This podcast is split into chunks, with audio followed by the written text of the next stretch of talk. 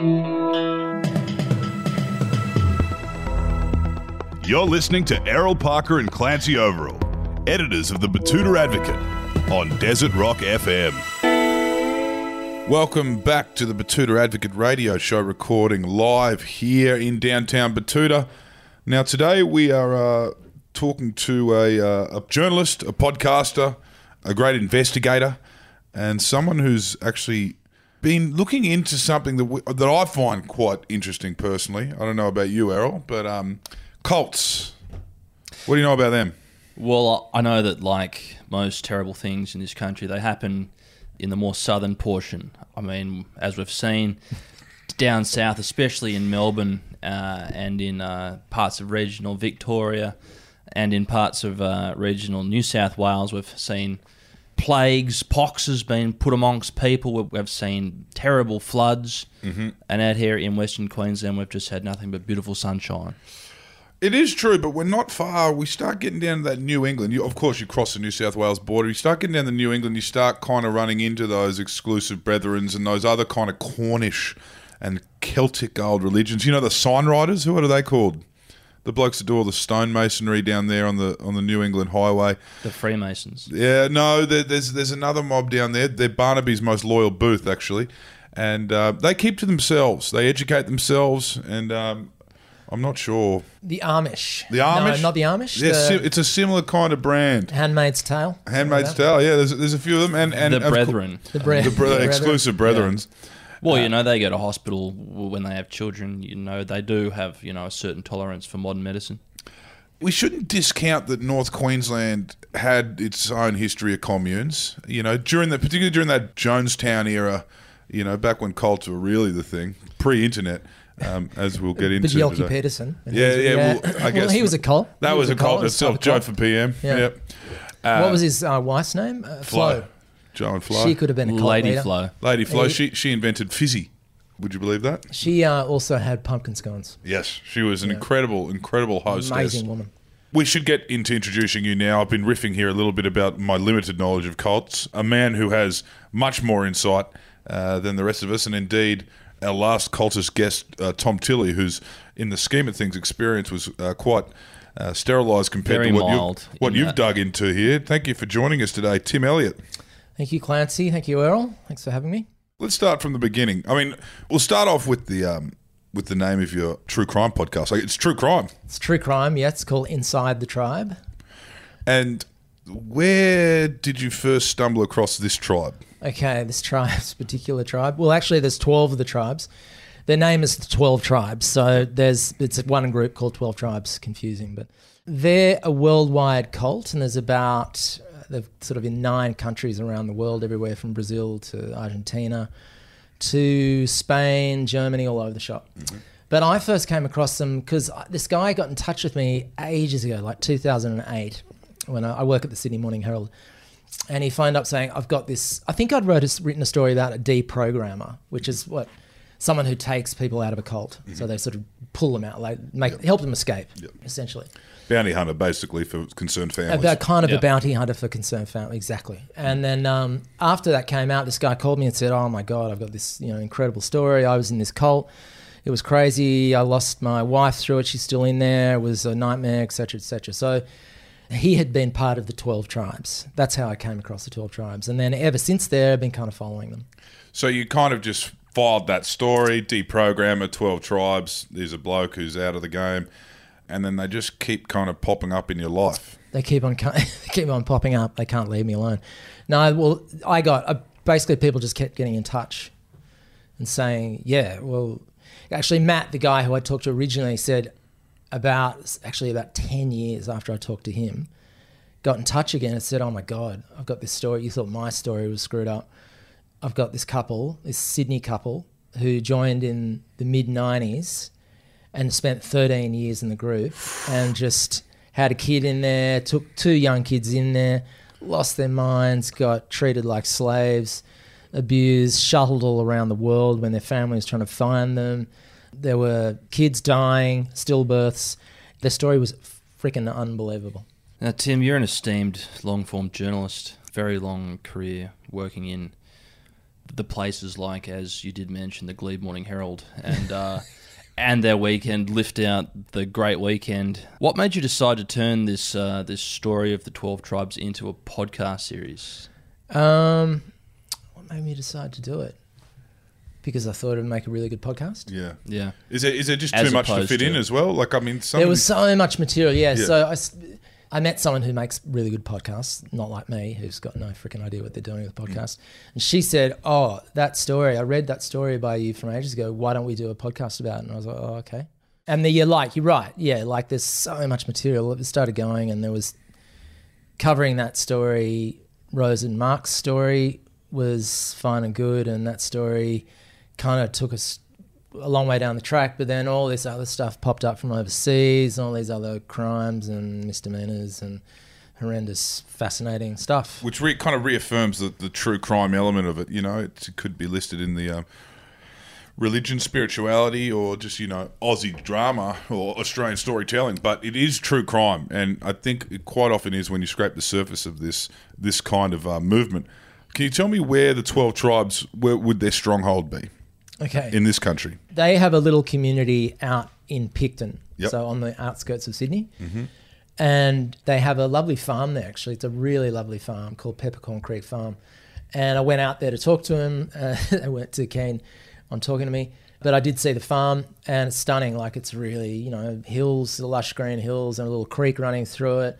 And they've got some sort of sheds there and places where they live. And uh, it's really cool, you know. Except the trouble is that they're they're just a really hardcore fundamentalist Christian sect that practices really brutal child discipline and mind control.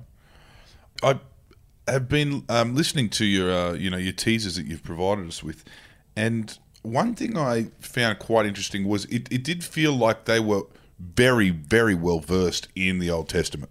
Yeah, they're, they're right on the Old Testament. yeah. Yeah. So that so this group's they're rooted in more or less the Judeo-Christian teachings of the Bible, Yeah. as opposed to you know the new more progressive people in the Bible like John and the Apostle Paul. Yeah, yeah, they they're super old school. Yes, they believe that.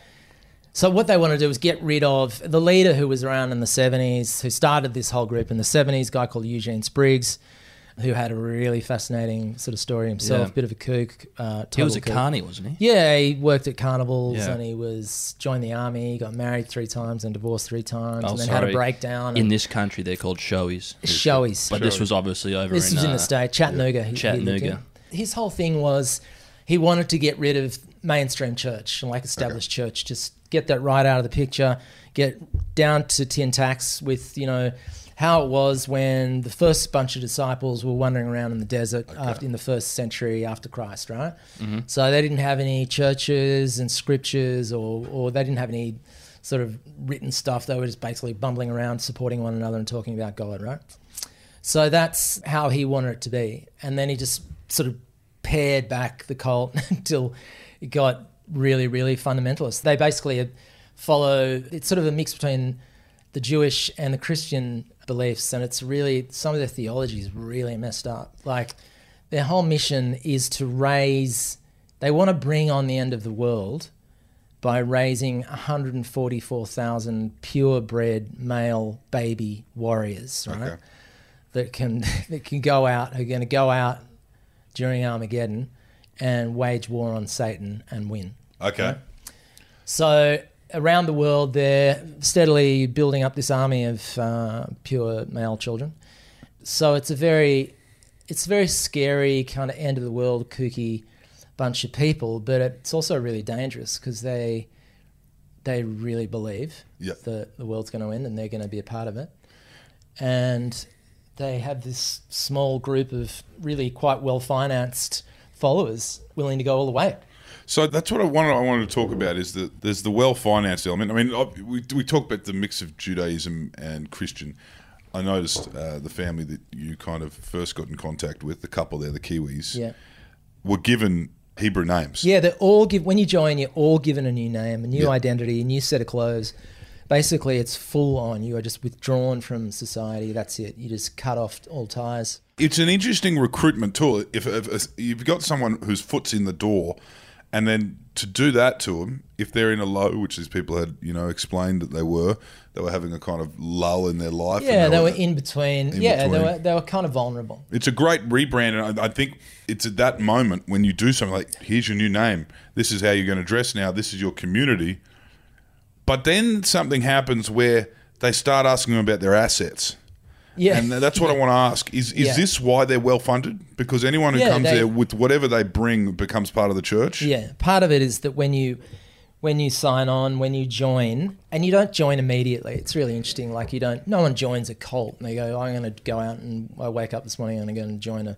bunch of people who will manipulate my mind, beat my children, and ruin my life."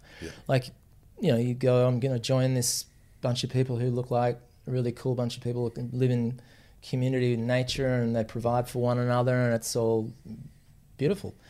And then once you're in for a while, like about a year, shit starts to go really weird, and you learn about the kind of the inner doctrine, and that's how. By that time, you're kind of well and truly in. and you've lost everything to them. Yeah, you've, you've given much everything to them. You've given, you know, when you join up, you give them, you surrender your possessions. If you have a car, you give it to them. they're asking about super, and Yeah, yeah, they do. They they're quite. and one of the guys I spoke to, yeah, Mark was like had a stake in a property in Queensland, and they were like, "Oh, what, what can we do about that property you've got up in Queensland?" And then um, he ended up selling out, and it was about eight grand away from owning this thing, and he just gave it basically to the other guys and said, "Oh, you know, don't don't want to be a part of that." And he just looks back and goes, "Oh my god, I can't." yeah, believe I yeah. did He that." did say it was Sunshine Coast. Oh, yeah, Yeah, that block of land's probably a big uh, hotel now. isn't yeah. it? Housing estate. Tell us what you learned about cults. What did you learn about them in this, you know, this investigation? Because no one really knows what it is. They've existed for eternity, but no one really knows what it is that, as a society, we can never seem to rid ourselves of them. Hmm. What do you think? It, because people are really like everybody i reckon at some stage in their lives would be like you know how everybody's like oh, i'm way too smart to be a mm. become you know join a cult you know Yeah. freaking idiots to join a cult you know why would you do that but everybody in their lives at some stage in their lives is vulnerable enough for a certain period of time to fall into one of these things to fall down the rabbit hole Yeah, I mean, it strikes at the innate human need to belong. Yeah, yeah, it's all about belonging. Yeah. And these guys are Mark and Rose. They come back from Europe, uh, the mid '90s. They're sort of trying to settle back in. She was Spanish. He's a Kiwi, but they were living in Sydney. They're trying to reconnect with old friends, trying to get a job, etc. And one day, yeah, what was trying to to find a school for their kids. They had two kids, so they're all a bit like, uh, you know, what's what's going to happen? You know, like we're just settling back in. And then they, Mark went to a festival in Newtown, and he was walking around, and this woman in long flowing cotton dress with a headscarf on came up and said, "Oh, looks like you need a home." To him, and he was thinking, and he looks back and he goes, "Yeah, you know, I did." And she spotted it like straight off the bat. She Yeah. knew exactly how to get him, and she gave him a pamphlet talking about the twelve tribes. And he was like, "Wow, you know, this makes a lot of sense." You know, like, so you know, everybody's vulnerable in that way at some stage in their life, but also, all these guys did was they were just kind of they were idealistic. So that wasn't a crime. All they Yeah. wanted to do was live a better way. Yeah, well, that's what, and that's what they were met with when they first kind of got Yeah, involved. yeah. You go there and they put on it's the Disney face Yeah. of the twelve tribes. It's all rainbows and dolphins, and Why can't it be just that? Do you think? that's a really good question. Why Yeah. Mm. can't it be? Well, it started that way. Like it started. It, maybe this is just the way of all things. Like Yeah. you. So it started the Power started really yeah power well it does. I think that's what it is. Yeah. Mm. and absolute power corrupts absolutely. And this guy at the top started in the 72 the, this group just as a bunch of young Christians in a room in Chattanooga in Tennessee singing songs and talking about God and providing support for one another. And it was really innocent and nice. And then it sort of morphed over the years into this really bizarre ritualistic um, theology that totally subjectifies women and severely disciplines children and believes in the end of the world. It, it how exactly it became like that is a whole combination of stuff. Eugene Spriggs, the the founder, was I reckon was kind of going a bit mad Yep. his followers also wanted to please him that they really wanted to please him so let's be purer than the next guy you know let's let's show Eugene, how devout we are. Hmm. You know, so that his teachings tell me to beat my kid. Well, I'm going to really, really beat Yeah. the crap out of my kid. You know, it's to show the next person. Yeah, there's I'm a real- inherent competitiveness, and in Tom Yeah. Tilley, we spoke to Tom Tilley um, about his book, Speaking in Tongues, and he said that was one thing with the kids, even though speaking in tongues, which was the you know kind of the uh, base of his religion, that's what it was all based around. The one he Yeah. grew up in, the particular sect he grew up in outside of Mudgee, he said the kids would then try and impress as well. Yeah, yeah. So the kids would. I just I just spoke tongues down by the creek for the first time. No one will ever know if that was true or not, Yeah. but it's celebrated either way. Yeah, and then yeah. you know, there's other kids getting jealous, and then everyone starts playing into yeah. this thing. Oh, they buy in. Yeah. You know, and they start to one of the really sinister bits that that we talk that we explore in the podcast is that when Mark and Rose went in, the podcast is basically about their narrative and how they the journey they went through in this really horrific journey. And they when they first went in, they were really in love. Mm-hmm.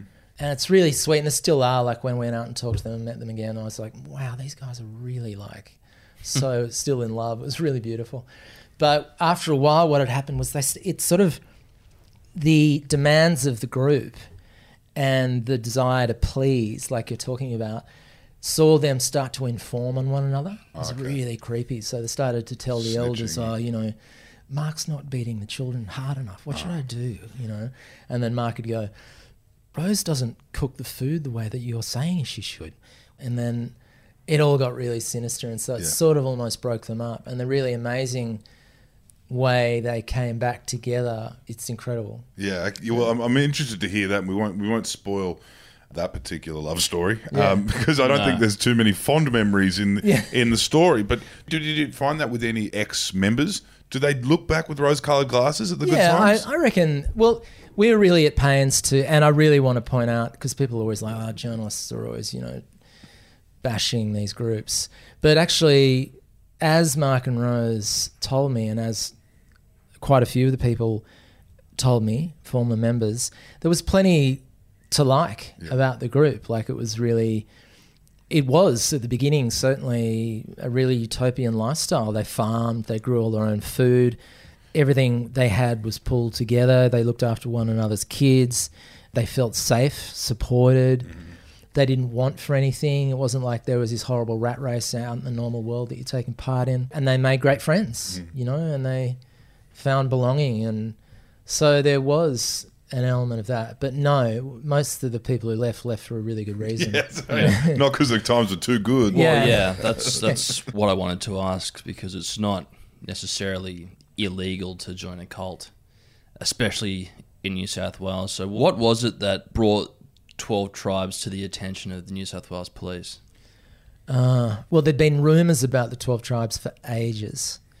One of the reasons I started looking back into them was because I got a call from a, a woman in the Blue Mountains who we don't name, but she called me and said, There's this group up here and they're so creepy. And I've heard about them having a lot of stillbirths. Like, there's a lot of, they have an unusually large amount of kids who die during birth. And then they bury them in the bush. Right. And it's like, it's really freaky. And No no, documentation. There's no. no, it's like it's totally legal. Yeah, yeah, yeah. Yeah, And so she started to talk to people around in the Blue Mountains, and other people were like, oh yeah, but they, this group, the Twelve Tribes, they have this beautiful cafe called Common Sense, and, and the really lovely I've heard about, I've heard about these people. and They do lovely tea. They do lovely Yeah. teas, and the Nice. food's so nice. it's the yellow deli just off the highway. There. yeah. And and so she was like, but no, these guys, are, it's really creepy, and there's mm. something majorly wrong. Yeah. So she called me and said, "I've now I've heard about another baby dying during childbirth and being buried out in the bush. You've got to look back in this group." So that's why I did it, and that's the same reason the cops are now looking into them because they allegedly there are babies' bodies buried on their properties. Do you find, I mean, aside from obviously this brand of Christianity that most people who have any semblance of, you know, kind of religion would be unfamiliar with, the Old Testament, you know, even in the most Christian schools in Australia, they don't read a lot of that. But there's other things I saw, and particularly that family, you know, you open with. Everything seems lovey dovey.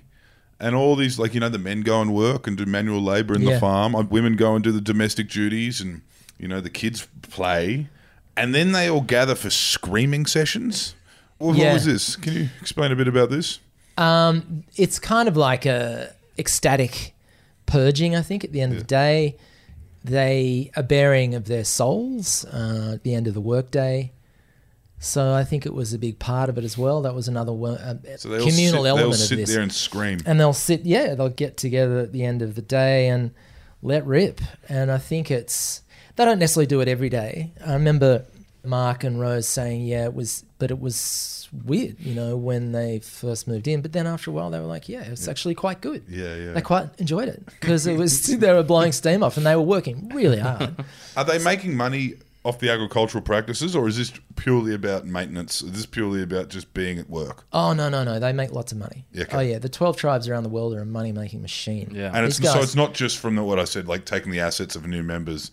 No, no, no. Oh Okay, God, no. they no, have an they output? Have, man, they have uh, cafes, restaurants, building companies, uh, construction businesses, all sorts of stuff. A farm in Brazil. They got heaps of stuff going on. Yeah, they make a lot of money, and they particularly make a lot of money because they don't pay their workers anything. Yeah. So, they, they- you know, in other words, it's slavery. Yeah, you know, yeah. but again, these people do it. The members all work there. The twelve tribes members work in these businesses for free. They don't get paid a cent. They never see a cent. Are they a registered religious organisation? Like, yeah, oh, yeah, like- yeah, non for profit, all that stuff. Yeah. So yeah, so they're not paying any much to. Uh, no. They wouldn't be doing much on land rates either, I don't reckon. It'd be a religious temple or. Yeah, I think that they've got it. I mean, in Australia, they the whole business has been reworked into a trust, Yeah. discretionary trust. So it's very difficult to know what the hell's going on. Did you find much sniffing around of you as you started sniffing around? Or were you just met Oh. with a brick wall? Um, I met with a brick wall. I mean, they believe that everything outside the 12 tribes is stained Okay. and too worldly of this world and you don't you're not meant to care about this world. It's all about So they God's don't, world. they don't care about bad PR. It's not like Hillsong who have lawyers and Scientology Oh, who have lawyers. no. They- And a No. private army to come and cut your legs off. yeah, Yeah. yeah, yeah. No, no, no. Twelve tribes make Hillsong look very mild Yeah. theologically. Yeah. They're, these guys really they've bought into it, and they don't believe that. You know, they don't believe in. They don't read magazines, radio, TV, nothing. They play games. They don't deal with money. They don't vote. They don't go to hospitals. Okay. On the whole, unless someone's really dying. Yeah. But they don't believe any of that. They believe that the modern world is tainted and. they don't wanna So, how do these kids exist? You're they're all homeschooled. All homeschooled. So they really won't ever know otherwise, unless, you know, they walk up to the fence gate when no one's looking one day and see Yeah. a motor vehicle. it's hard. I think it must be really hard for the kids, and I think actually the group's going to start to fall apart. And I think to an extent, it's already falling apart here. It used to be bigger in Australia. It used to be about 140 people, and now it's about 70. And I think it's just inevitable that the kids. It's impossible now to keep kids in the dark. Yeah. They Yeah. will. They will find out something. Mm-hmm. Especially if you take them to work in the cafe. Like if they go to Blue Mountains and they're Oh, working I- in the cafe, which they do, then they go, "Hold on, all these other normal people coming in. They look Yeah. really happy and cool, and they're all Well, on their kids phones. These kids get to play with tablets. And, Yeah, and they're doing this cool stuff, and uh, I have to go back and pull up turnips Yeah. and get my ass smacked. Yeah. You know, like what? You know, The discipline thing, I mean, everything still seems quite lovey dovey, really. If you want to talk about a utopia, you're not paying tax, you're not voting. You know, you're, sounds- ru- you're running around in a meadow all day long Yeah. and you have nothing to do with Yeah. the outside world. That does sound like a utopia. Yeah. And the only cost you have to bear is the occasional heavy flogging. Yeah. Well, that's Sure. that's that's what I want to know is what do you think it is about this disciplining of children? Do you think that stems back to issues related to the founder or yeah. No, I'll explain why. Yeah. Because you know how I said about the 144,000 pure male children. Yeah. Yeah. Okay. Okay. So they have to be without sin, so pure, morally pure. Oh, so it wasn't like a Christian uh, Oh thing. no, this is about this is has a really clear reason, Yeah. right? So they're raising these children as this pure army of Mm-hmm. boy warriors, right? And it's up to them to twelve tribes is going to raise this massive army. So the kids have to be raised so strictly to obey every rule, every commandment, never sin, never break the rules. So if never, they do, never lie, never, never lie, and if they do, never get distracted by foolish things. They call it foolishness. Yep. So children's games are foolishness. And it's so sad. Like there was one girl I talked to in there, one woman who, as a girl, didn't have any toys because I don't believe in toys. So she used to play dolls with a sock, her dad's sock, and sort of get the sock talking. right? You know, it's Yeah. like oh, sort of made me want to cry. Yeah. And um, yeah, so it's all about you know if you're raising a pure army of people, and you got to you got to treat them, got to beat the sin out of them. Did they get a look in at this Royal Commission into institutional responses, or they exist below that? They are out of the picture. Yeah, right. and it's just disgraceful. I got no idea. One thing is that okay, so with the Catholic Church and the Anglicans or whatever, the people who took part in that, who were targeted in that, the Royal Commission, there were lots of people willing to come forward and say, okay, it was terrible, this happened, blah blah blah. With the twelve tribes, by the time these guys get out, in my experience, they're so used up and exhausted And everyone talk about it. physically, Yeah. psychologically. They're broke. They have nothing. Just restarting their lives from scratch is about all they can manage. Mm. So you know they they're just not up to it. Like I talked to one kid, I said, "You got to file a, a fair work claim," Yeah. and he's like, "I just, you know, how am I going to prove it? I don't understand the system. It's all I don't have the energy for it. My li- I'm just trying to get my head together." You know, he's a real mess. Tell me the excommunication aspect. Is it like those other kind of culture here about where, you know, dad might get an idea that this isn't all it's cracked up to be. Dad wants the family out, and then mum and the kids decide they want to stay. They don't ever talk again. Is that no, they talking? never they Yeah. never talk again. That's also a really full on traumatic, sad element that there were quite a few people I talked to and a few people we focus on who's haven't seen their own mothers for twenty years. Right. Uh, haven't seen their daughters, don't know where they are. Think they're in a certain place, but they won't respond. The tribes won't tell them where they are. It's just, yeah, I mean, I don't know. I'm a parent that would really rip your guts out having your kid disappear. And so one girl I was talking to was like, why did mum choose this group of people over me? And it took her, she's still, she's just severely disturbed. Yeah. It's like, well, why the frick did my mum walk out on me to join this group of people? What about me? What was wrong with me? Yeah. You know, and now she can't even find her. So it's, it's kind of a form of death. Yeah. I just don't understand how this we have this church and this is all, you know, credit to you for taking the moment to zone in on this church and, and piece together what's happening. Not I won't say church because they definitely don't think they're one. They're a cult that exists in however many countries around the world, multi-million dollar operation, perhaps a billion if you really Yeah, to, they got they've got properties all around the world. They've got farms. They've Yeah. got you know luxury yachts. Yeah, it's incredible. they don't really seem to care too much about their outward PR. Yeah. How come we've never heard of this? Like I've never heard of this. I've, I've heard of you know the Orange people in Oregon. I've heard of uh, Waco, Jonestown. Um, I've even heard of some of those you know Opus Dei types running around Goulburn and the like. But Yeah. twelve tribes of Uh, uh, have never really gotten a look in. Why do you think that is? Do you think it's I have no idea. Yeah, don't- you yeah, think it's they're a bit too wholesome on the? because they present a really maybe it's because they do present this really wholesome facade or maybe it's because people are re- have traditionally been really unwilling to talk about them because they do lose contact with their family members they will be taken away from the cutoff maybe it's because they're spread out all over the world i don't know it's a really good question but i think it's going to change Did you find yourself being blown away? Like, obviously, you knew there was a story there before you. I mean, how many episodes did you? Kind Nine. There's nine episodes. nine yeah, episodes you've yeah. pieced and we, together. And there's going to be like a. We were looking at what we. I mean, there's another bunch of episodes. Yeah. It's unbelievable the other stuff. We just couldn't get into the narrative Yeah. because we wanted to make it like a proper story. Yeah. You know, like starts here. You know. Yeah. Yeah. And then that happened, and then this happened. You can't really be like, and then this day I discovered this, and then yeah, this day yeah. you It's like we're telling a proper Hmm. story because I love telling stories. You know, like you know, one once upon a time. You know, Hmm. and then this crazy thing happened, and then that happened, and then it ended up like this, and then that happened, and and by the time you've got that in, and you've, it, I don't know, there's just so much more material out there.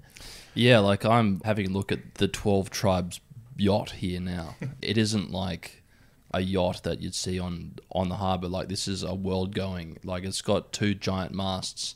It d- displaces 400 tons, which is on par with like a naval cruiser. And the really interesting thing about that boat is they use that boat in the states to sail up and down the Gulf Coast, um, evangelizing. Oh, okay. So that, yeah, it's really interesting. So they just pop into this and that town and hop off. Myrtle and- Beach. Yeah, and just hop off and go into the center of town and start handing out pamphlets. Atlantic and- City. Yeah, yeah. Just, I mean, there's a lot of people that need saving down that part of the world. And I mean, I guess that would, because I mean, at the end of the day, that's the one thing we found with this modern cult in this day and age is aspirational is now the pitch, right? Yeah. Once upon a time, it was come and join our religious movement and punish yourself because we will punish you and you will, you know, you will repent and we're the best at that. And nowadays, it's like compare the two. That's Dominic Perrottet. Dominic Perrottet is the punish yourself Catholic. The Opus Dei, yeah, yeah, yeah. And Scott Morrison is the aspirational Christian. And So, yeah. there's two different types, and I do think a yacht is going to be in this day and age going to be doing a lot more. It's got to be a. Yeah. and It's again a great Yeah. recruiting tool. Yeah, Yeah. rather than seeing some poor Amish guy on a Yeah. you know with a horse and cart, you're going to actually be a bit more Yeah. uh, invested in what It has isn't as big these as the people about. Scientology ship, though. That yeah, one's that, massive. they've got a way to go. That's an old cruise liner. That one. That- they've got a way to go. Yeah, they um, yeah, I mean, everyone there is a reckoning happening for all of them. Really, I mean, they've all started looking into what happened to the um, head of Scientology's wife, who's just been missing for all these years. Yeah. and it, it is a thing about when you Has she popped up yet? No, she No. hasn't popped up. They don't know where she is, and and Yeah. obviously the fall from grace of Brian Houston is uh, happening before us right now. Mm. Yeah. um, kind of timed well with Morrison and Houston. They all start going down. Well, it's interesting you say that because the leader of the 12 tribes, Yoneq, uh, which was his cult name, or Eugene Spriggs, he uh, died last year of COVID. Oh, really? So it's a really heavy time for them. So, like, oh my God, that really rocked, that freaked them out. So this is only basically a generation that Yeah. popped up. Yeah. So the, the founder just started died. Just died started in 72 as a sort of a 30 year old, and he just, yeah, he just died last year. They think of COVID, but Well, they won't tell them that. no. it's too worldly. Because they, they were a bit No. more medically skeptical than most of us. Yeah. Have you received any blowback, or if you haven't, do you anticipate to receive any from this group? I don't anticipate receiving blowback from them because they'd go, oh, well, you know, he's going to burn in lake of fire. That's all we care about. We don't care about him. What will happen is a lot of people will get in touch mm-hmm. from Germany, the States, England, France, Spain. All of them will, they'll hear about it because we've contact, we've spoken to people all around the world, and then it'll. I mean, this is a call out now for anyone, really. I mean, every Yeah, single month yeah. is a call out now. so that's what I Tim's expect. emails are open for you. Yeah, send it in. So I believe, yeah, that's going to happen for sure. I've been looking at um. There's a website that's got so much. It's like an archive of info on this tribe, and for every news article that's posted there, there's just the comments are full top to bottom with like, oh, these poor people. I was in there for 26 years, and then there's another one down there. It's like I was in there for 10 years. It's almost like more people have left than what's in it. Really. Yeah, I mean, yeah. Like I think that site is incredible. Yeah, and that's yeah. that shows how big the group is really, um, and how how big numerically, but how their reach and their the grip they have on people. It's really the mind control they exert, the level of control they exert, and so when people leave, they're just the awakening that people have. So they start these sites like, oh my god, get out of the group, and you know. You, you do a good job of explaining how people found God, you know, how people found the 12 tribes. Throughout your podcast, do you have any example of people finding Satan? You know, I love hearing that story when they decided, you know, the first time they walked into a pub after leaving the church and realised that you could just sit here and watch football, foolish games on the TV screen Well- and drink schooners all day. It was that's really interesting because one of the stories and one of the reason a guy left we talked to one of the main characters he was in Canada and the cult had taken him to Canada because he was a chemical scientist chemical engineer so he wasn't a stupid guy but and he still got he still joined them. So he was over there working for them. But he got all disaffected and was sort of thinking about leaving. And he went they allowed him to go and spend time with his parents with his mother which was the big mistake the cult made. And so he, he went with his mother to the zoo. I think it was in winnipeg. And they walked in there and there was no one in the zoo. Like the place was not a soul. And they were thinking this, is, this feels a bit weird and then they went into the gift shop and they looked up at the tv and it was the 11th of september 2001 Right. and there were the planes Yeah. flying into the towers. And Matt, the cult guy was in the cult. Was what? What on earth? What's happening? They let me out And- for one day, and I can see and- how awful this place. Is. Yeah, I can see how bad this screwed up shit is out here. And um, so he was like, yeah, you know, the world's a pretty messed up place. But at the same time, so then he went back in. He went back into the cult, into the community. And he's by this time he's really all messed up. He's like, I should leave. I shouldn't leave. I should leave. I shouldn't leave. And they sat down at one of the meetings that night, and one of the elders said, "Oh, we've got to be more like," because news filtered through the, to the community that this had happened. They couldn't keep that news out, and one of them said, "Oh, we need to be more like the." Members of the twelve tribes need to be more like the pl- the guys who flew the planes into the towers. we have to be more committed. Wow, And- that's, and- that's a hell of a fucking pitch. Like, Yeah, and so at that point he went, um, I think I have to reassess Yeah, right. my decisions. and he turned to his wife and said, I think we need to think about what we're doing. And she said, Why? Right. This is great. Yeah. Okay. So she was in the mindset of. Yeah, and so to, they. we need to veer more into suicide bombing. As Yeah. well. Yeah, I absolutely need to drive a truck full of explosives into Yeah. a farmer's market. Yeah. Right. So there is that. You, you do see a little bit of a um, a little bit of a fatwa element in there too, like a little bit of a you know kamikaze attitude. Oh no, no, no! They would never. They would never do that. They were like, we have to be more psychologically. We have to be more committed. Yeah. I don't think they'd ever do that. No, No, Not um, until Armageddon when they. Have be not bad- until Armageddon when it'd it's all on, business. Uh, and then it's just no. not until they have the soldiers. Not until they Yeah. have the, how many. Hey, you have to get 144 kids. That's a lot, right? Um, so it's going to take a lot of time. And when you got that army, you can do anything. Yeah, yeah, you go in. You can do anything. You might need a bit more in the states nowadays. I hope.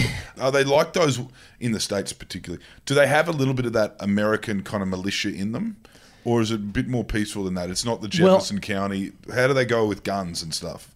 I don't know. It's a good question. They just had a major fire.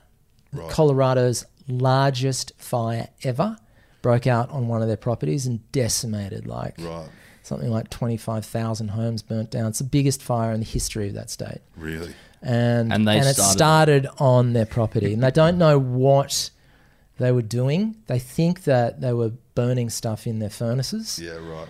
and what they think, well, from members we spoke to in the states, they burn all sorts of stuff. Like they have a lot of stillbirths. Yep. right. What do you reckon they're burning? Well, crematorium. Um, right. it's yeah. a crematorium. Yeah. So that was pretty hectic. Also, there's a, a couple of cult experts in the states we talked to, and we get a lot of spend a lot of time with really interesting old couple who've been around for ages, and they were saying a couple of years ago they had heard an Australian, either an Australian cult member who was spending time in the states, uh, who'd left, subsequently left, talking how he had heard talk of stockpiling munitions Right. in Australia, or they weren't clear, but they they said, yeah, he was talking about having heard in the group that they were stockpiling munitions, but they were like, I don't think that'd ever happen. They're not quite like that, but I don't know. You never know. Well, I mean, nine episodes in, we'll see. Maybe in episode ten, uh, we, we'll we'll discover the, the Exactly. great plan to take back the South or take back Picton anyway. Was There's- from there's all a- the uh, property developers down there. Yeah, Yeah. Well, no, Shannon Noll, the only thing I know that come out of Picton outside of the twelve tribes. Did at the he? moment. Was he from Picton? Well, he's living there now. No, Yeah, he went was from to Condo. Picton. Yeah. Well, there, there's so much here. There's so much here. Do you think you're still uncovering stuff as you go? Like, Ah, yeah. There's going to be heaps more. there's going to be so much more. It's so interesting, and it's such a big story. well, nine eps in. That's inside the tribe. You can get it wherever you find uh, your podcasts on all respective platforms, uh, respectable, respective platforms. Thank you for joining us today, Tim Elliott. No, thanks, guys, for having me. I'm going home now to go further inside the tribe.